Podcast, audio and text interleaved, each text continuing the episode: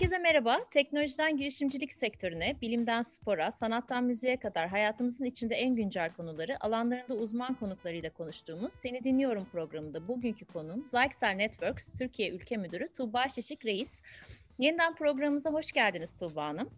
Hoş buldum.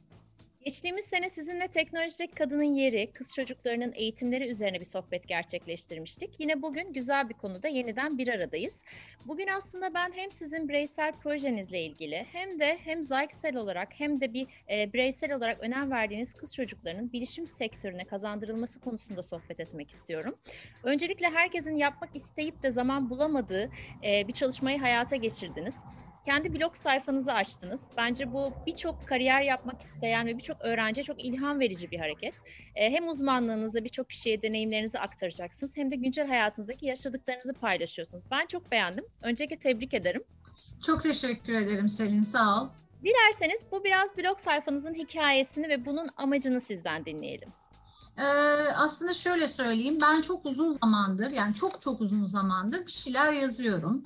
Ama tabii yayınlama imkanım olmuyor. Yakın çevremdeki kişilerle paylaşıyorum. Bazen tamamen rahatlamak, bazen yani yazının bir de bilirsiniz, yani şey terapi e, tarafı vardır.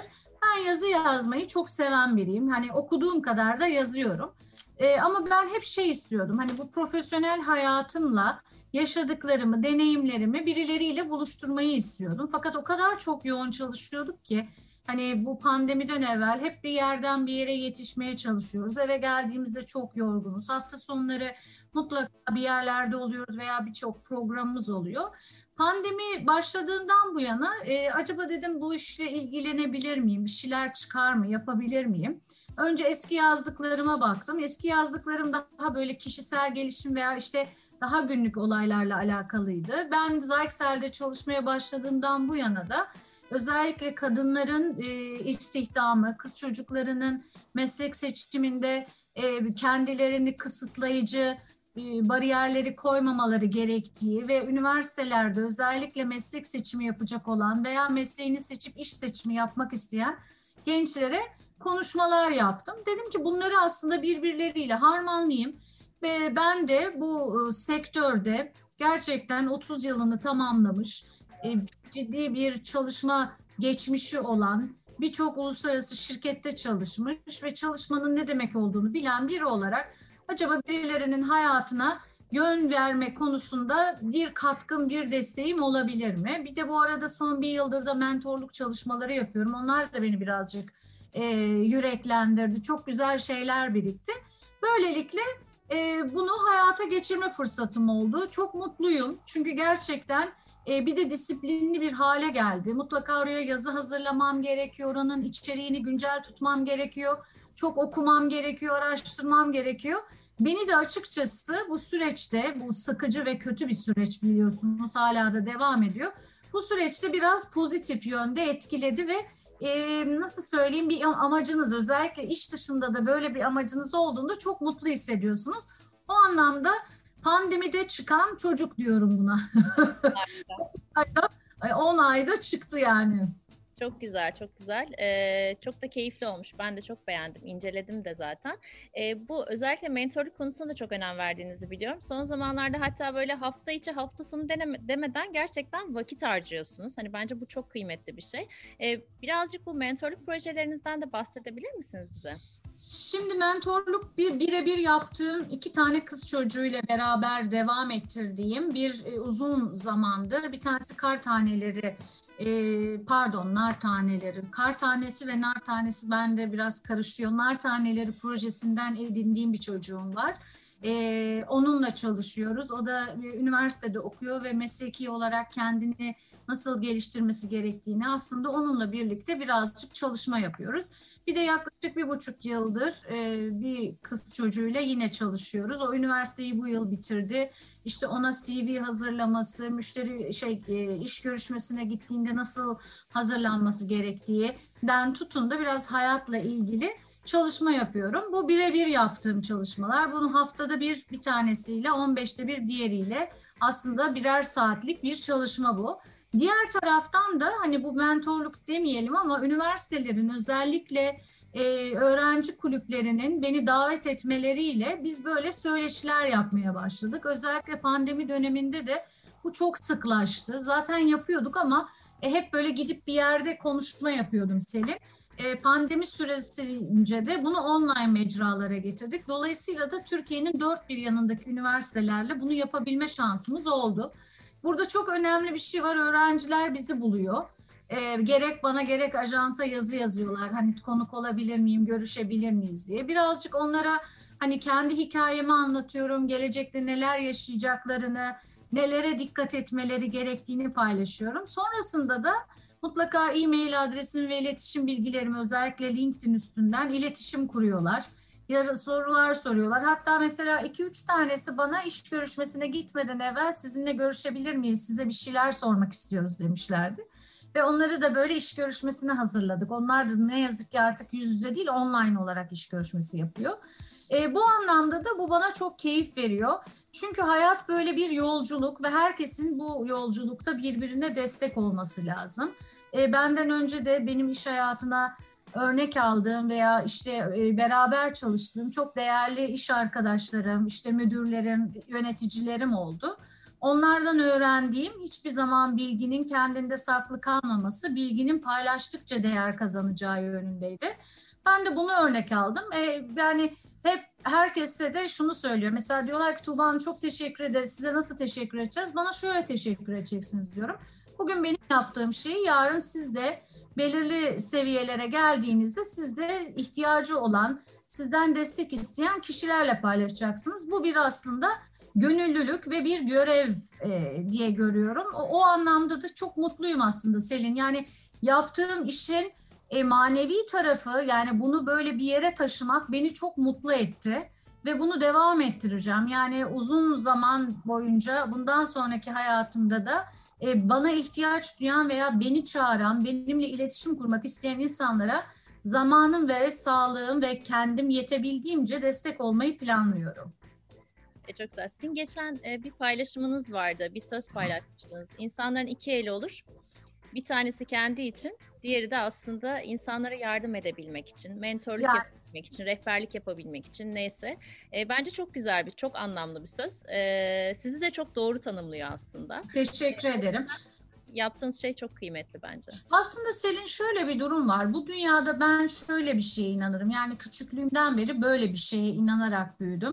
Hiçbir şey e, yani ben bu dünyada böyle çok adaletsizlikler olduğu düşüncesinde değilim. Adaletsizlikleri insanların yarattığını düşünüyorum. Sana verilen her şeyi kendi tekelinde tutup hiçbir şey paylaşmamak zaten adaletsizliğin en büyüğü. Sen bir şeylere vesile olabilirsin. Ben kazandığım paradan yaşadığım hayata kadar bana bunlar veriliyorsa bunları da birileriyle paylaşmam gerektiği için, vesile olmam gerektiği için bana verildiğini düşünürüm. Ve bilgimi de, gelirimi de, yaşantımı da böyle hani çok şey e, kendime saklamayıp insanlarla paylaşmasını çok severim. Dolayısıyla da bu bilinçte olursan hani hayat senin üstünde yani bir hayat yolculuğu var ve burada yalnız değilsin. Yani birçok insana sen ihtiyaç duyuyorsun, birçok insan da sana ihtiyaç duyuyor. O yüzden evet iki tane elin var. Birini kendine, birini bir başkasına eğer e, destek olmak için kullanırsan bu elin hiç boş kalmıyor. Çünkü bu verdiğin sürece bu da geliyor. Ben benim hayata bakışım bu. O yüzden hani benim yaşıma gelmiş ve benim gibi olan iş, iş dünyasında özellikle kadın yönetici veya kadın çalışanların kendilerinden sonra gelen nesile yani kendileriyle e, büyüyebilecek, örnek alabilecekleri yanlarını paylaşmaları gerektiği konusunda da baskı yapıyorum. Yani bu ülke gerçekten çok güzel bir ülke ve bu ülkedeki kadınların, kız çocuklarının daha fazla gelişebilmesi için yine kadınlara erkeklere ama kadınlara daha çok fazla görev düşüyor. Ben Türkan Saylan'ı yani rahmetle anıyorum, sevgiyle anıyorum ve çok da severim kendisini. Yani e, bunu diyor hani diyor ya her e, kadının cumhuriyete borcudur bu aslında. Hepimizin bir borcu var. Tabii ki hocam kadar benim bir etkim veya bir do, direkt dokunuşum yok. Onun yaptığı şeylerin yanından geçemem ama benim hayatta örnek aldığım, takdir ettiğim ve çok da sevdiğim biridir. Nurlar içinde uyusun. Yani herkes doğru modellere çok ihtiyaç duyuyor. İnşallah bunu da Hani bu projeyle birlikte ben daha fazla açılacağını ve daha fazla insana dokunabileceğimi düşünerek yola çıktım zaten. Kesinlikle. Peki kız çocuklarının bilişim sektörüne kazandırılması konusunda yapılan çalışmaları nasıl değerlendirirsiniz? Bir de bunu sorayım. Ya bilişim sektöründen çok yani aslında e, hani ben bilişim sektöründeyim diye böyle bir soruyu böyle benim bana sorduğunu düşünüyorum. Hani önce bilişim sektöründe sayımızın çok az olduğunu sana söyleyebilirim. Yani 2019 verileriyle galiba 2020'nin verilerini bilmiyorum. 25 bine yakın bir kadın çalışan olan IT sektöründen bahsediyorduk. E yani Türkiye'de aslında kadının varlığının ve kadının e, kimliğinin hala belli bir yere gelememesi, bazı işlerin mutlaka kadın işi olarak görülmesi, bazı işlerin asla kadınlar tarafından talep edilmemesi gerektiği, kendilerine böyle bir telkinde bulunduğu bir toplumdayız aslında. Yani bilişim sektöründe de daha çok hani işte yazılımcı şey e, geçen bir şey daha paylaştım Instagram'da elimden geldiğince bulmaya çalışıyorum. Ee, yazılım sektöründe yüzde bir miymiş, yüzde iki miymiş kadın istihdamı? Yani baktığınız zaman zaten kodlarımızda kadın yani şu kız çocuğu doğduğunda büyüyecek, evlenecek, ev işlerine yardımcı olacak. Ha şimdi daha e, mesela çok ağ gelişmiş dediğin düşündüğün insanlar bile, aileler bile daha az yorulacakları, ev ekonomisine katkıda sağlayacak iş çocuklarına e, biçiyorlar. Erkek çocuğu hala el revaçta olan çocuk statüsünde. Dolayısıyla da kız çocukları kendilerine biçilen, ben hep onu söylüyorum, asla ve asla ailenizden de çevrenizden de size biçilen rolleri kabul etmeyin. Yeteneğinizi keşfedin ve o yönde yapabileceğinizin en iyisini yapmak için talepkar olun. Çünkü hani biz ev ekonomisine katkıda bulunan bir cins değiliz. Biz gerçekten ayakları üstünde duran, belki de daha fazla para kazanması gereken birçok işi bir arada yapabilecek yeteneğe sahip bir cinsiz. Dolayısıyla da kadın ve erkeğin e, bu kadar ayrımcı bir yerde olduğu yer, ya bu yerde ve toplulukta yaşamanın çok ciddi bir e, sıkıntısı var. O yüzden e, kız çocuklarının e, bilişim sektörü başta olmak üzere her sektörde. Yani mesela geçen bir makale okudum. Hemşirelik mesleğinin tamamen kızlara, doktorluk mesleğinin de erkeklere biçildiği toplumsal anlayışlar var. Yani hiçbir erkek hemşire olamaz, hiçbir kadın da aslında normal doktor olamaz. Ve mesela kadınlar da bunu yapıyor. Bir doktora gittiğinde kadın doktor değil de erkek doktor arıyor. Yani o kadar çok ön yargılı ve o kadar çok kendimize koyduğumuz bariyer var ki Selin. Yani hangi birini diyeceksin e, ortadan kaldırabiliriz. O yüzden çok çalışmamız lazım. Çok çaba sarf. Senin iki kızın var biliyorum. İşte benim etrafımda kız çocukları olan anneleri daha fazla diyorum ki yani çünkü herkes kız çocuğunun böyle korunmaya muhtaç bir cins olduğunu düşünüyor. Tam tersini düşünüyorum. Yani ben e, bilişim sektörü olmak başta olmak üzere diğer tüm sektörlerde çok ciddi bir sıkıntı olduğunun farkındayım. Çok azız. Her yerde siyasette azız, politikada azız, işte atıyorum mecliste azız, doktorlukta azız. Çok azız. Yani e, hele yani bu bu zihniyet devam ettiği sürece de bu böyle olacak. O yüzden bizler gibi kadınların farkındalık yaratıp seslerini çıkarması ve var olduğumuzu toplumun en önemli e, gelişim unsurlarından birileri olduğumuzu anlamaları lazım. İşte ben bir yazı yazarak yaparım. 2-3 tane öğrenciye mentorluk yapıp üniversitedeki çocuklarla uğraşıp daha sonra belki e, emeklilik dönemimde sivil toplum örgütlerinde daha fazla çalışarak yaparım. Bir başkası daha farklı bir şey yapar. Geliri çok olan kız çocuklarına burs vererek onların okumasını sağlar. Yani herkesin yapacağı binlerce şey var. Yeter ki yapmak istesin. Bu algıyı aslında bizim değiştirmemiz gerekiyor. Ben hani çok söylenen bir şey var. Kadın kadının düşmanıdır. Hayır yani bizim bence artık bu ve yeni dönemde birbirimize daha çok destek olmamız lazım. Daha çok birbirimizin yaptıklarıyla gurur ve mutlu olmamız lazım. Çünkü yine bunu değiştirecek aslında bizleriz. Günün sonunda bu değişimi yani bu dönüşümü yapacak kişilerin başında da Aynen. Yani bir kere kadının e, kadınla çalış yani e, bu çok o, algı olarak baktığında hala konuşulur. Kadınla kadının çalışması hep zor denir.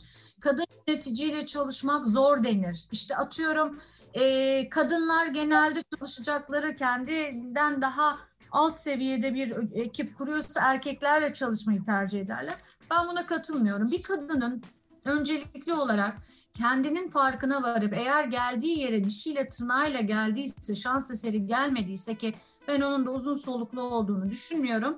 Bu kadın erkek ayrımı yapmayıp hatta kadın tarafında pozitif ayrımcılık yapıp kadınlarla çalışmayı daha mümkün hale kılabilir diye düşünüyorum.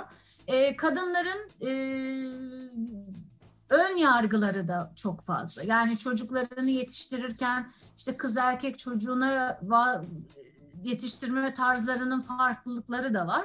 O yüzden gidecek yolumuz çok, anlatacak hikayemiz çok, dokunacak insan çok. Elimizden geldiği kadar okumak isteyip de maddi imkansızlıklarla okuyamayan veya aile baskısıyla doğru dürüst kendine meslek seçemeyen kız çocuklarına çeşitli kurumları da aracı kılarak bir şeyler yapabiliriz diye düşünüyorum. E, bu da bizim hayattaki en önemli ödevimiz olmalı. E, bu ne kadar mesela bir toplantıda ben kadının tek mesela ben bazı toplantılarda tek kadınım. Bundan asla gurur duymuyorum. Bundan çok üzüntü duyuyorum. Çünkü yani tek başına bir kadının orada olması gerçekten çok acı. Yani e, ve yönetim kurullarında mesela kadın sayısı bunların hani fazlalaşması deniliyor ya bir makalede okudum Selin.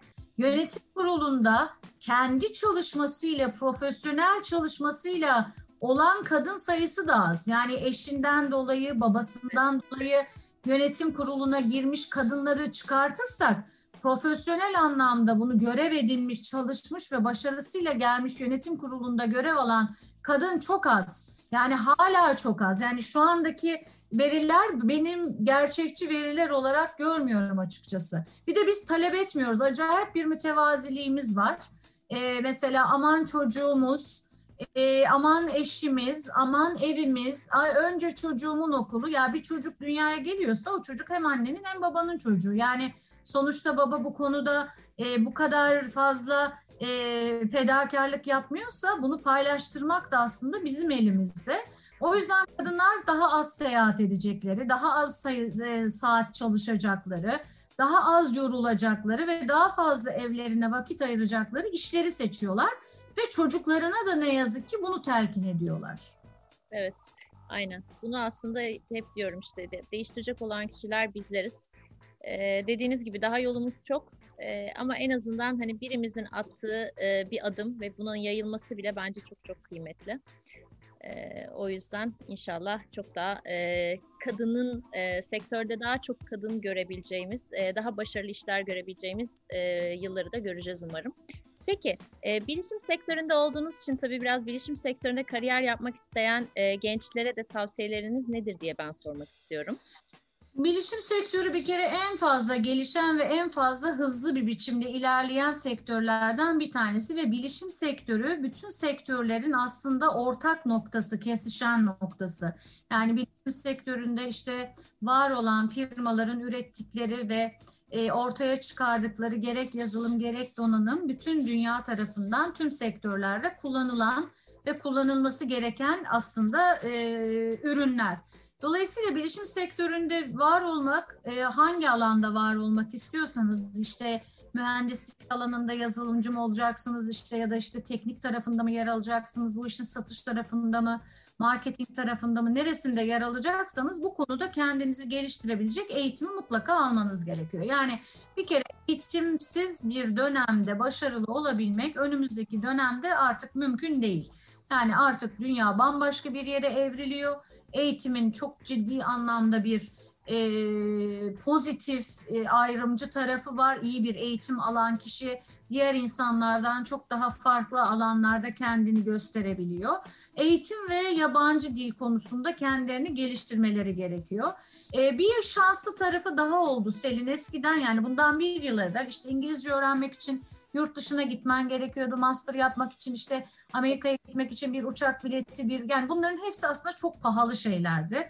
Türkiye'nin de ekonomik koşulları göz önünde tutulursa burada korkunç bir fırsat eşitsizliği var. Yani parası olmayan kişilerin bunları yapabilmesi ne yazık ki imkansız gibiydi. Fakat şimdi bu online tarafına yerleştiği için yani online tarafında e, eğitimin de çok acayip bir hızlı bir biçimde geliştiği göz önünde tutulursa e, insanların yani çocukların kendilerine eksik gördükleri birçok eğitimi artık Amerika'ya, İngiltere'ye işte ya da diğer ülkelere gitmeden yapabilmeleri mümkün hale geldi. Yani bunu çok iyi takip etmek gerekiyor. Bir kere dünya insanı gibi artık dünyanın bir e, yani böyle biraz daha sınırlarını açıp dünyada neler olup bittiğini, gelecekteki mesleklerin neler olabileceğini, buradan ne tür fırsatlar çıkartılabileceğini, bir kurumda mı çalışacak, bir startup projesinin içinde mi yer alacak, bir şey mi üretecek, üretilen bir şey mi satacak? Dolayısıyla aslında Selin bu anlamda kendilerine iyi bir eğitim, ardından yabancı dil, ardından da biraz uyanık olmaları gerekiyor. Şeyde de yazdım, e, blogda da bir yazım var. Neden ben? Yani neden sen diğer rakiplerinden sıyrılıp seçilen kişi olacaksın? Bu sorunun altını o doldurmak lazım. Yani bir iş görüşmesine gittiğinde veya işte bir işe talip olduğunda ben seni niye seçeyim? Neden seni seçeyim de bir başkasını seçmeyeyim? Bunun altını dolduracak her türlü şeye odaklanmak lazım. Bilişim sektöründe dediğim gibi hangi seviyede bir işi hedefliyorsa onun eğitimini alması birinci şart. Sonrasında da biraz vizyonel düşünmesi ve dünyayı takip ediyor olması da önemli unsurlardan bir tanesi. Kesinlikle. Peki son olarak sizin çok sevdiğinizi biliyorum ama en son konuştuğumuzdan yana birçok farklı fikir vardı aslında. Hala tartışma aşamasındaydı. E, son dönemde hızla gelişen Clubhouse'la ilgili ben görüşlerinizi almak istiyorum. Sizce uzun vadeli bir platform olur mu Clubhouse? Ya şimdi şöyle ilk etaptaki böyle bir ben mesela orayı bir radyo programı gibi görüyorum. Hani bazı insanlar işte efendim işte çok kötü şeyler konuşuluyor. Yani benim bugüne kadar girdiğim başlığına bakıyorum. Takip ettiğim kişiler var. Onların katıldıkları oturumlar oluyor. Başlığına bakıyorum. Bazen eğlenceli şeyler de buluyorum ve katılıyorum. Yani Uzun vadeli olur mu? Olur. Ben olmayacağını düşünmüyorum. Herkesin bir konuşmaya, içini dökmeye, bir takım şeyleri anlatmaya ihtiyacı var ve ben e, insanların iletişim kurarak bir zarara uğrayacakları düşüncesinde değilim ve herkesin fikrini özgürce söyleyebileceği, özgür ifade edebileceği bir platform aslında. Hani tabii ki mesela birçok konuda şey var, e, oturum var. Hani benim dikkatimi çeken e, veya benim ilgi alanıma giren e, konuları da mesela akşam saatlerinde kulaklığımı takıp dinliyorum. Eğer onunla ilgili bir fikrim veya bu söylemek istediğim herhangi bir cümlem varsa da el kaldırıp e, ben de bu konuyla ilgili fikrimi beyan edebilir miyim diyorum. Benim görüşüm olumsuz değil. Yani insanların dediğim gibi belirli saygı çerçevesinde ve bir başkasını rahatsız etmeyecek şekilde e, fikirlerini ifade etmeleri, kendilerini ifade etmeleri her zaman faydalıdır. Ama hiçbir zaman şunu unutmamak gerekiyor. Kişilik haklarına ve kişilik e, özelliklerine atıfta bulunmadan benim özgürlüğüm senin özgürlüğünün başladığı yerde e, bitiyor. Yani bunu zaten hayat felsefesi haline getirirsen orada da konuşursun. Instagram'da da canlı yayın yaparsın. Böyle röportajlara da katılırsın fikri olmak, bilgisi olmak, bunları da insanlarla paylaşmak ben hiç zararlı görmüyorum. Kesinlikle. İlk başta tabii biraz daha hani e, daha kontrollü gittik hani biz de. Sonuçta hani bir podcast evet artık gerçekten yükselen bir yıldız oldu. Çünkü neden radyo kültürümüzün biraz daha şekil değiştirmiş e, hali ve insanlar daha kendilerine de bu işte birazcık dijital göçmenlik, evlerden çalışma, insanların kendilerine daha fazla vakit ayırmaları işte yürürken, çalışırken, yemek yaparken hani çok pratik bir şey aslında dediğiniz gibi. Kulağınıza takıyorsunuz. Başka iş yaparken bile bir yandan dinleyebiliyorsunuz. Ee, birazcık hani şey gibi Instagram'ın rakibi gibi aslında. Instagram canlı yayınlarının rakibi olarak görülüyor. Radyo ve podcast'in arası bir e, platform. E, ben ya orası da tabii kısıtlayıcı Selin. Lafını kestim ama şöyle yani orada da Hani sadece Apple kullanıcıları şu anda bildiğim kadarıyla katılabiliyor. Yarın bilmiyorum sonucu ne olacak, nasıl olacak. Ama e, günün sonunda bilginin paylaşıldığı, ha bu arada çok saçma sapan yerler olduğu yazılıyor, çiziliyor, berbat falan. Girme kardeşim. Yani bu ben şunu hiç anlayamıyorum. Hani e, ilgini çek ya ben, niye girmiyorum? Ben bunu anlayamıyorum. Anlatabiliyor muyum? Yani evet bazen girdin, sana uymadığını düşündün. Tamam çık. Orada o kadar özgür iraden var ki hoşuna gitmediğinde sessizce ayrılıp gidebiliyorsun. Yani bazen Ee, insanların da e, bu konularda fikir, şey, bilgi sahibi olmadan fikir beyan, zaten genel sorunumuz bu fikir e, beyan etmesini çok uygun bulmuyorum. Ben mesela birkaç kişiyi takip ediyorum. Çok güzel konular konuşuluyor. Beni de çok mutlu ediyor. Benim e, işte bir, bir tane konuşma işte pandemi döneminde Hakan Akben'in e, o çok sık yapıyor bu programları. Beni de oraya davet eden oydu zaten. İşte pandemi döneminde çalışma koşulları nasıl iyileştirilebilir gibi bana bir konuşur musun demişti. Bir iki dakikada ben konuştum. E, çok da güzel fikirler alıyorsunuz. Ben mesela orada yöneticilerden birkaç kişinin e, fikrini e, gördüm. Yani yaptıkları, aa ben biz de yapabiliriz dedim. Yani günün sonunda bu bir sosyal iletişim. E, evet. E, kadar e, ve az önce de senin hani buna il, ilave etmek istiyorum Selin. İyi şeyleri alkışlamayı öğrenmemiz lazım. Beğenmeyi, yüreklendirmeyi, tebrik etmeyi. Yani mesela sosyal medyanın en büyük sıkıntılarından bir tanesi bu. Yani orada bir şeyleri sadece saldırmak, sadece menfi yorumlarda bulunmak, yapılan e, iyi şeyleri takdir etmemek. Ya mesela bazen diyorum ki mesela 5800 görüntülenme var, tamam mı?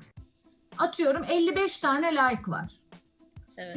yani 5000 yani hani ben, ben beni bilen bilir Beğendiğim her şeyi mutlaka yorumda yazarım, mutlaka e, fikrimi de söylerim. Artık kadınların özellikle zaten son zamanlarda bunu da çok dikkat ediyorum. El emeği, işte e, teşebbüsü veya işte ürettiği bir şey varsa onları paylaşmak, yüreklendirmek, desteklemek. Yani bunlar o kadar önemli ki o yüzden sosyal mecraları doğru kullandığınız vakit oradan çok güzel hikayeler de çıkabilir. Ben buna inananlardanım. E, senin söylediğin gibi bana kötü gelmedi. Çok da iyi geldi. E, dediğim gibi birkaç tane şeyi zaten sürekli takip ediyorum. Bazılarına giriyorum. Hoşuma gidiyor devam ediyorum. Etmiyor çıkıyorum. Dolayısıyla da hiçbir şeye de tehlike olarak da açıkçası görmüyorum. Evet, o zaman yakın zamanda bir e, konu belirleyip Clubhouse sohbeti yapacağız Tuğba Hanım. Buradan Valla yapalım. Niye yapmayalım? Bizi de destekleyen arkadaşlarımızla orada sohbet ederiz. Yani herkesin fikrini belirli koşullar çerçevesinde birbiriyle paylaştığı, etkileşim kurduğu yerler her zaman keyiflidir. Artık dünya buna evriliyor. Yüz yüze toplantılar, yüz yüze bir araya gelmek şu anda çok mümkün değil. 2022'nin sonu diyorlar. Bu arada da orada yine bir toplantıya katıldım da işte Berlin 2022'nin sonunda eğlence sektörünü açacakmış yüzde yüz. Şimdi böyle baktığımız vakit o zaman bilgimizin paylaşılması, dertleşeceğimiz bu tür yerleri de maksimum düzeyde faydalı bir biçimde kullanmak lazım. Ben varım.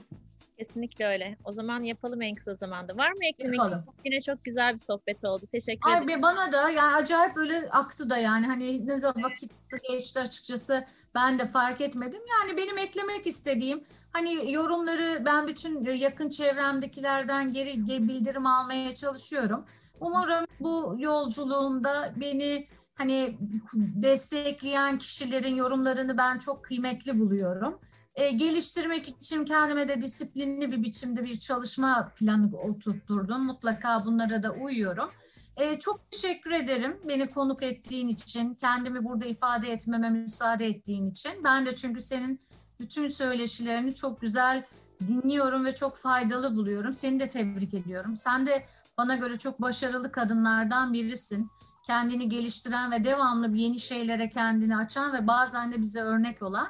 O yüzden herkesin birbirini desteklediği özellikle kadınların bir dünya hayal ediyorum deyip sözümü kapatıyorum. Çok teşekkür ederim Tuğba Hanım. İyi ki varsınız. Ben teşekkür ederim. Siz de öyle. Siz de öyle. İyi ki varsınız. Sevgilerimi sunuyorum. Kendinize. Görüşmek üzere.